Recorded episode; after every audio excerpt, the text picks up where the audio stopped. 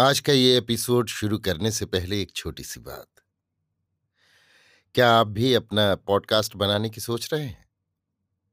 तो anchor try कीजिए। ये पॉडकास्ट बनाने का सबसे आसान तरीका है। नंबर 1, ये फ्री है। नंबर 2, इसमें कई सारे ऐसे टूल्स हैं जो आपको अपने फ़ोन और कंप्यूटर पर रिकॉर्ड और एडिट करने की फैसिलिटी देते हैं।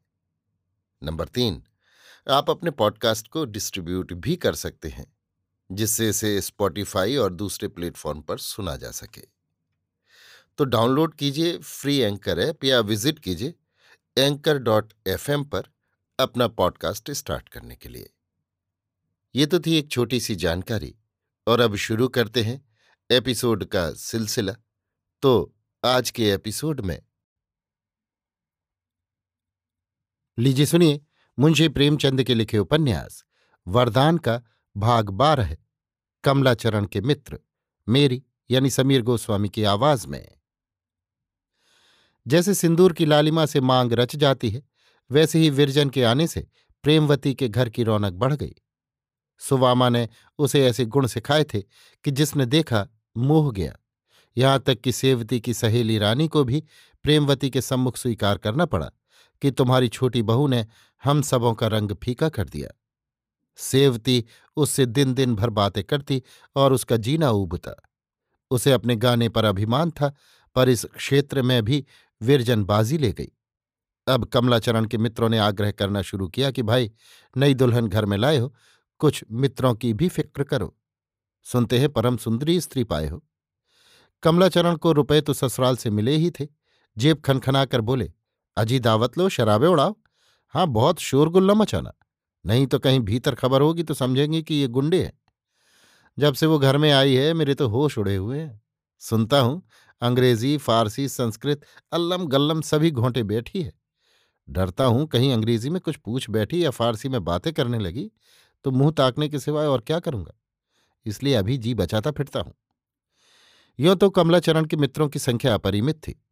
नगर के जितने कबूतरबाज, कनकौएबाज गुंडे थे, सब उसके मित्र थे। परंतु सच्चे मित्रों में केवल 5 महाशय थे और सभी के सभी फाके मस्त छिछोरे थे। इनमें सबसे अधिक शिक्षित मियाँ मजीद थे।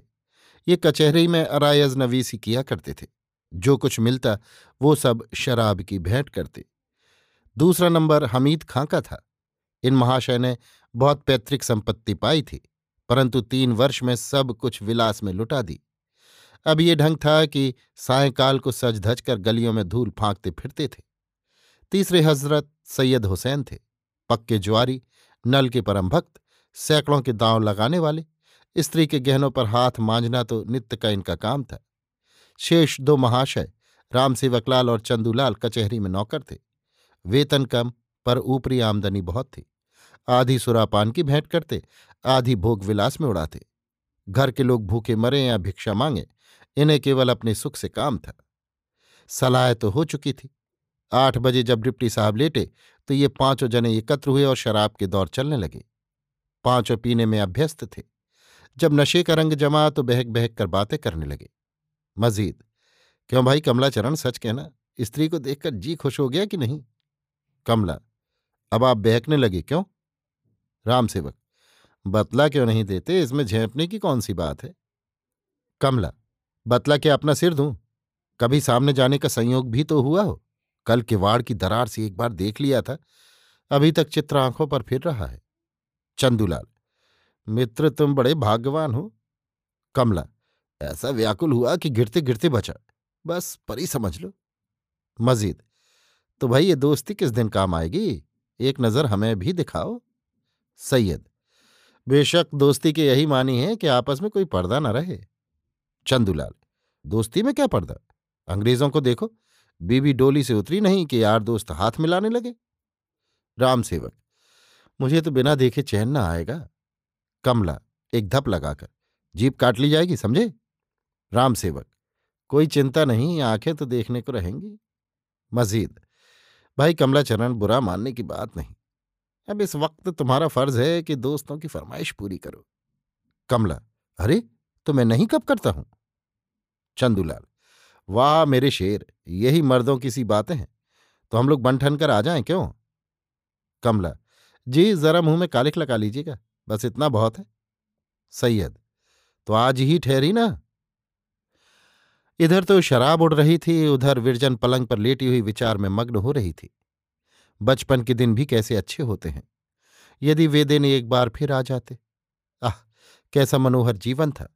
संसार प्रेम और प्रीत की खान था। क्या वो कोई अन्य संसार था? क्या उन दिनों संसार की वस्तुएं बहुत सुंदर होती थी? इन्हीं विचारों में आंखें झपक गईं और बचपन की एक घटना आंखों के सामने आ गई। लल्लू ने उसकी गुड़िया मरोड़ दी थी। उसने उसकी किताब के 2 पन्ने फाड़ दिए थे। तब लल्लू ने उसकी पीठ में जोर से चुटकी ली, बाहर भागा। वो रोने लगी और लल्लू को कोस रही थी कि सुवामा उसका हाथ पकड़े आई और बोली, क्यों बेटी, इसने तुम्हें मारा है ना? ये बहुत मार मार कर भागता है। आज इसकी खबर लेती हूं, देखूं कहाँ मारा है। लल्लू ने डबडबाई आंखों से विरजन की ओर देखा। तब विरजन ने मुस्कुराकर कहा, मुझे इन्होंने कहाँ मारा, ये मुझे कभी नहीं मारते। ये कहकर उसका हाथ पकड़ लिया, अपने हिस्से की मिठाई खिलाई और फिर दोनों मिलकर खेलने लगे। वो समय अब कहाँ। रात्रि अधिक बीत गई थी। अचानक विरजन को जान पड़ा कि कोई सामने वाली दीवार धमधमा रहा है। उसने कान लगाकर सुना, बराबर शब्द आ रहे थे, कभी रुक जाते कभी सुनाई देते। थोड़ी देर में मिट्टी गिरने लगी। डर के मारे विरजन के हाथ पांव फूलने लगे, कलेजा धक धक करने लगा। जी कड़ा करके उठी और महाराज इनको झंझोड़ने लगी। घिग्घी बंधी हुई थी। इतने में मिट्टी का एक बड़ा ढेला सामने गिरा। महाराजिन चौंक कर उठ बैठी। दोनों को विश्वास हुआ कि चोर आए हैं। महाराजिन चतुर स्त्री थी, समझी कि चिल्लाऊंगी तो जाग हो जाएगी। उसने सुन रखा था कि चोर पहले सेंध में पांव डालकर देखते हैं, तब आप घुसते हैं। उसने एक डंडा उठा लिया कि जब पैर डालेगा तो ऐसा तान कर मारूंगी कि टांग टूट जाएगी, पर चोर ने पांव के स्थान पर सिर सेंध में से निकाला। महाराजिन घात में थी ही, डंडा चला दिया। खटके की आवाज आई। चोर ने झट सिर खींच लिया और ये कहता हुआ सुनाई दिया, उफ, मार डाला, खोपड़ी भर ना गई। फिर कई मनुष्यों के हंसने की ध्वनि आई और तत्पश्चात सन्नाटा हो गया। इतने में और लोग भी जाग पड़े और शेष रात्रि बातचीत में व्यतीत हुई। प्रातःकाल जब कमलाचरण घर में आए तो नेत्र लाल थे और सिर में सूजन थी। महाराजन ने निकट जाकर देखा, फिर आकर विरजन से कहा, बहू एक बात कहूं, बुरा तो न मानोगी? विरजन: बुरा क्यों मानूंगी, कहो क्या कहती हो? महाराजन: रात जो सेंध पड़ी थी वो चोरों ने नहीं लगाई थी। विरजन: फिर कौन था? महाराजन: घर ही के भेदी थे, बाहरी कोई न था। विरजन: क्या किसी कहार की शरारत थी?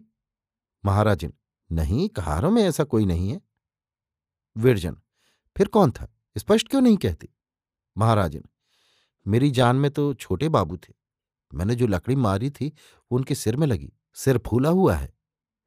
इतना सुनते ही विरजन की भ्रुकुटी चढ़ गई, मुखमंडल अरुण हो आया। क्रुद्ध होकर बोली, महाराजन होश संभाल कर बातें करो, तुम्हें ये कहते हुए लाज नहीं आती?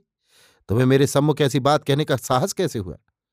साक्षात मेरे ऊपर कलंक का टीका लगा रही हो। तुम्हारे बुढ़ापे पर दया आती है, नहीं तो अभी तुम्हें यहां से खड़े खड़े निकलवा देते। तब तुम्हें विदित होता कि जीभ को वश में न रखने का क्या फल होता है।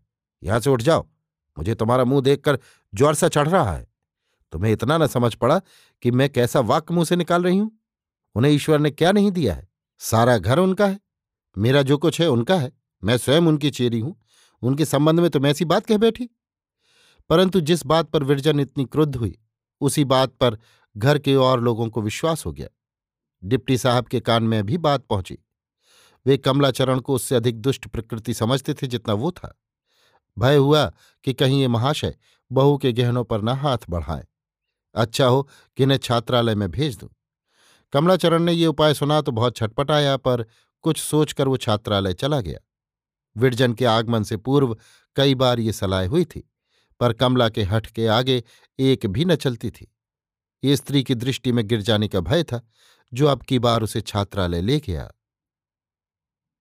अभी आप सुन रहे थे मुंशी प्रेमचंद के लिखे उपन्यास वरदान का भाग 12, कमलाचरण के मित्र, मेरी यानी समीर गोस्वामी की आवाज में।